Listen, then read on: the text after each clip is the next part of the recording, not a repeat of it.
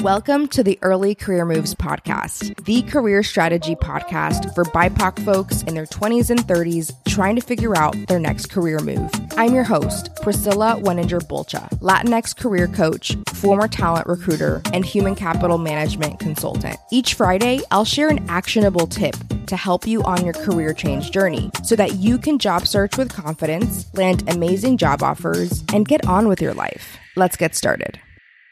Hey everyone, welcome back to the Early Career Moves Podcast, episode 65. Today, I'm wrapping up a 3-episode series on informational chats, everything that you need to know about how to do informational chats, which is a non-negotiable, critical part of the job search and career change process. If you didn't listen to episodes 63 and 64, I definitely recommend that you go back and check those out before this episode. That is where I explain what are the different kinds of info chats, how to ask for one, how to prepare for one if someone says yes. And then today I'm covering the 3 E's of the actual call, how to structure the call, and I'll discuss some etiquette and small talk basics that are important for the call to be successful. So when I think about informational chats, there are 3 words that come to mind, and they all start with the letter E. Number 1, enthusiasm. Number 2, engaged. And number 3, efficient. If you can keep these in mind, enthusiasm, engaged, efficient, they'll help you envision the energy that you want to feel on the actual call during those 30 minutes that you're talking to someone. So the first one, enthusiasm, I'm sure you can guess, it's all about showing that you are enthusiastic and excited to talk to that person during that time. You don't have to be overly bubbly or act like someone who you're not. You definitely want to come off as yourself.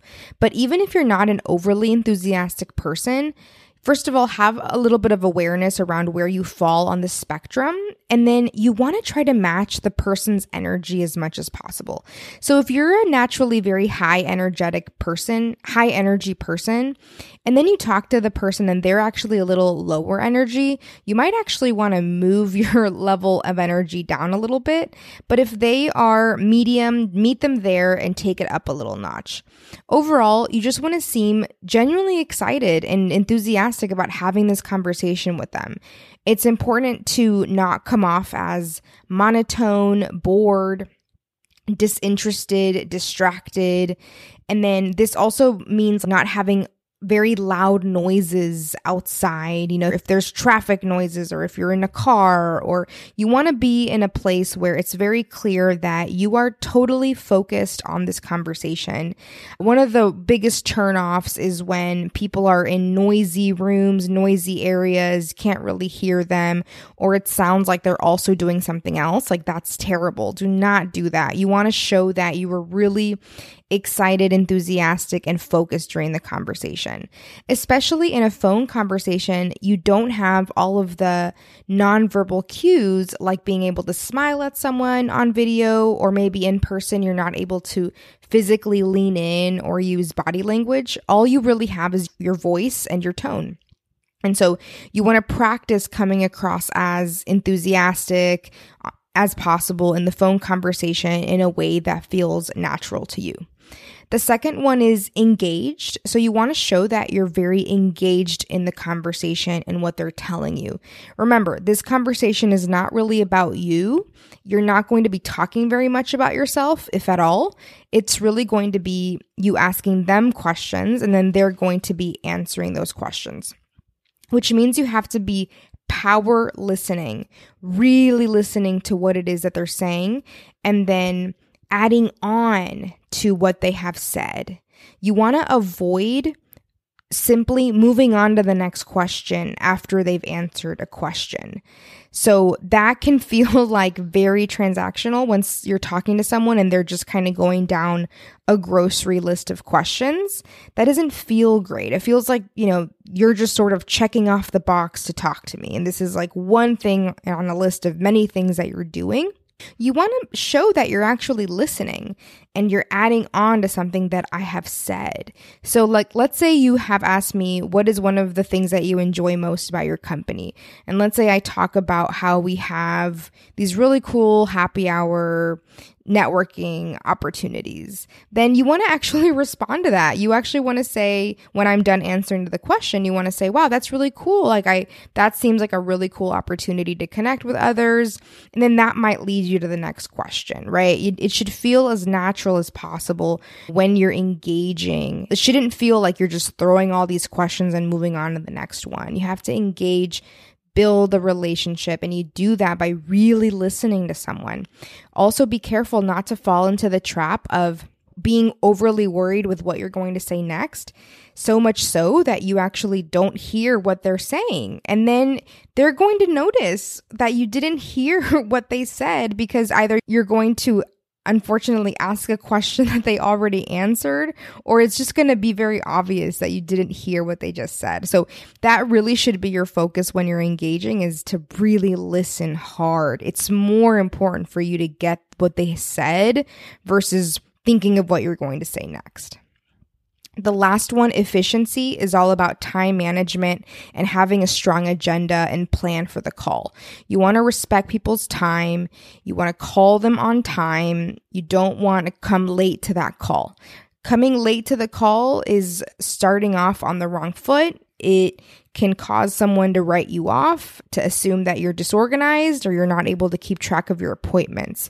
So try to the best of your ability to schedule a call at a time when you're not just coming off of something. Build in that buffer time to make sure that you can take the call, and again, that it's a quiet, focused space and that you're not distracted by dogs and children and all kinds of other things. You want to show that you are respecting their time. As you're having the conversation, you should also keep your eye on the clock. You want to make sure that you end on time. This is very important. Remember, this person is not getting paid to talk to you. This is something that they have, volunteered to do for you. And so you want to be able to have those last couple of minutes to wrap up the call and to say thank you, say, this has been very helpful. And you want to show that you're keeping your eye on the clock. This is another signal to show that you're someone who's organized and you're someone who's considerate. So 5 minutes before the call, you can actually say, I know we're bumping up against the hour. I have one more question for you. That shows that you're keeping track of things. The other part of efficiency is, like I said, coming in with a plan and running the call in a way where you've got a plan and you are not letting the conversation get derailed. So the way that you do this is that after you do the small talk, which I'll talk about in a second, you actually do a hard pivot. So within the first 2 or 3 minutes after the small talk kind of winds down, you take control of the call and you say, thank you so much for meeting with me today. I have a few questions I'd love to ask you. Does it work for you if we move into the questions? Like, that shows that you have a plan for this call. And so it's really important for you to keep everyone on the same page, keep the call moving in that direction. That makes the call efficient, and it also shows that you have respect for their time as well. Okay, so now that I've talked about the 3 E's, I'm actually going to dive into the actual structure of the call, so what you can expect during the 30 minutes. So the first 2 or 3 minutes, as I mentioned, are going to be building rapport, saying hello, and engaging in some small talk. Now, some people are very good naturally at small talk, and others will have a harder time with this and will just have to practice doing it more and more often. With this kind of thing, it really is just practice, and the first few times are going to feel awkward and uncomfortable. That's normal. You just have to keep doing it over and over again. I'm not particularly good at small talk. I like to go deep with people, so I have a hard time talking about superficial things like the weather. I also know nothing about sports, so whenever sports come up, I'm just like, I'm sorry, I have nothing to offer here. But you want to think of 2 or 3 easy questions that you can ask that are in the small talk ballpark, right? So what I recommend is, when you start this conversation, I want you to pretend that you're actually about to talk to someone who you know very well. It could be an old friend, and that it's really just you reconnecting with this friend. This helps you have a warm, welcoming tone, as opposed to coming off as distant or a stranger on the internet, like something that's a little more awkward or forced. So that's something that you just practice with your tone.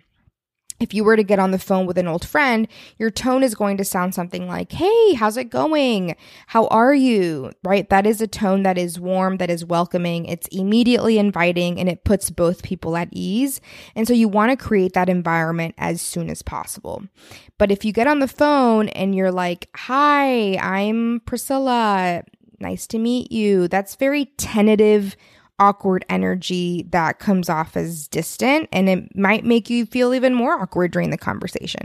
So it's something that you want to practice, you know, talking to people you've never met. It only gets easier with practice, and it helps to kind of imagine that they're an old friend that you're reconnecting with.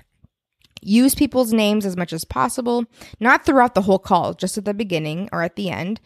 And then assume that this person is here to help you. Assume that they're kind of like, I don't know, a career advisor coach, like someone who's on your side and who's there to help you.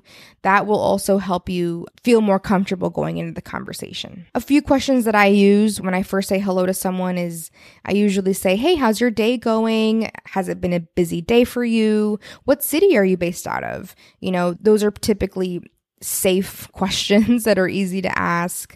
And then, like I mentioned earlier, you want to do that hard pivot of, you know, thank you so much for your time. I really appreciate it. If it's okay with you, I can go ahead and go into the questions that I have for you. I love it when people actually check in to ask, you know, does this plan work for you for this conversation or for this call? And then usually they'll just say, yeah, sounds good. And probably they'll be happy because they're like, I'm glad you have a plan because I'm tired and it's been a long day for me. So then you go into your questions, which last episode I talked about how to prepare for those. So you should already have your top questions that matter most to you ready to go. And you've already done that legwork of personalizing the questions based on this person's background, you know, what they do, the organization that they're working at. You want to have those questions ready. And again, you want to make sure that these questions are not Googleable. They're not questions that you can just search on the internet and find an answer to. You want to ask them questions that are personalized about their personal experiences. So things like, what's your experience been? What do you love about this role? What's challenging about it? What do you wish you had known before you'd moved into the role? What are some skills that are really critical? How did you prepare for this role? These questions really help you to get meaningful data that can help you figure out what it is that you want to do next and to interview well in the future. And they're questions that you can't find the answers to online. I really recommend staying away from discussing politics, asking about compensation or benefits. And also, I actually recommend not asking about work-life balance at this stage of the process. I would recommend instead asking, you know, what does a day in the life look like? What are the most challenging parts of the role? That's a more indirect way of asking the work-life balance question without putting them on the spot. When you ask this question and you don't really know the person, there's a couple of risks. Number one, they may not have a great work-life balance, and now you're putting them in the position to potentially speak negatively about this, or maybe even lie, like just quite frankly. And the thing is, you want to keep this conversation pretty light and overall positive and flattering to them and their organization. Secondly, the second risk is that if this is a fast-paced work environment where people do believe that they do work a lot, they may assume that you're not a fit for the role, and they may assume that you're not a fit for their organization, and that maybe you're looking for a role or a place where you're working very few hours or you're able to coast. And there's just a lot of risk for like assumptions to be made around this question at this stage that I don't think benefit you. You can actually get the answer to that question by going online, looking at Glassdoor reviews, looking at the trends. And then if you do know someone pretty well, like a close friend at the organization, you might get that information in that way. Also, after you get a job offer, that is the time to really ask those more pointed questions, because at that point, they are trying to sell you on the organization. And that's a good time to ask, you know, what is the work-life balance to me? Not so early in the process. You also have to be cognizant if you're targeting an industry or a profession that is known for working a lot of hours, like for example, maybe certain nurses or investment bankers, this question can come off as maybe you're just not very informed and haven't done your research, because these might be careers where people do work an extraordinary amount of hours. And so asking this question may not be viewed positively. The last thing that I want to talk about with the info chat, and which I really believe will set you apart as a candidate, is how to wrap up the conversation. I don't want you to ask for anything at the end of the conversation. I don't want you to ask for a job, for a referral, or for any additional, like, hey, can you look at my resume? Do not ask for anything else. This person has already offered you precious time and information. And my recommendation is to end it with an attitude of gratitude. And that's it. One of my favorite books, career books, The Two-Hour Job Search by Steve Dalton, whose work I love and I use, he recommends at the end of the info chat to ask somewhat of a leading question. He teaches that you should be always networking for a referral, and that the purpose of the conversation is to not only build a relationship, but try to influence them into offering to give you a referral. He recommends that at the end of the conversation, you ask a question that's to the effect of, are there any additional resources that you can think of that can potentially help me? And he recommends asking that question to get them to think about how they can help you, and that maybe a referral will come to mind to them if they've had a positive conversation with you. I understand why he teaches that, especially if you're in the job search process. But I really believe, and this is my perspective, is that when you're trying to build an authentic relationship with someone, you're not coming to that conversation with a hidden agenda to get something out of that person or to ask them for something else in addition to that. That person should enjoy making that connection with you enough to want to help them themselves without you having to nudge them. I recommend that you end the conversation just saying, thank you so much for your time. You've given me a lot to think about. If it's okay with you, I may circle with you in the future to ask you a few follow-up questions. I think that's acceptable, offering that you may be in the contact in the future and that you appreciate their help. But I wouldn't ask any other question that makes it seem like you're trying to nudge them or influence them to help you even more. I find that the most attractive candidates that I've talked to, and I'm going to do a separate episode in the future about attractive candidate energy, but I believe that attractive candidates, their energy is not trying to get you to do something or to control you. They're not coming off as desperate or needy. They actually come from a place that's very self-assured, very self-confident. It's sufficiency energy as opposed to lack energy. They're grateful for your time, and they kind of just leave it at that. I don't think that it feels very good on the other end when someone's talking to you and they ask you to do something else for you or trying to push you in that direction, especially when you don't really know them.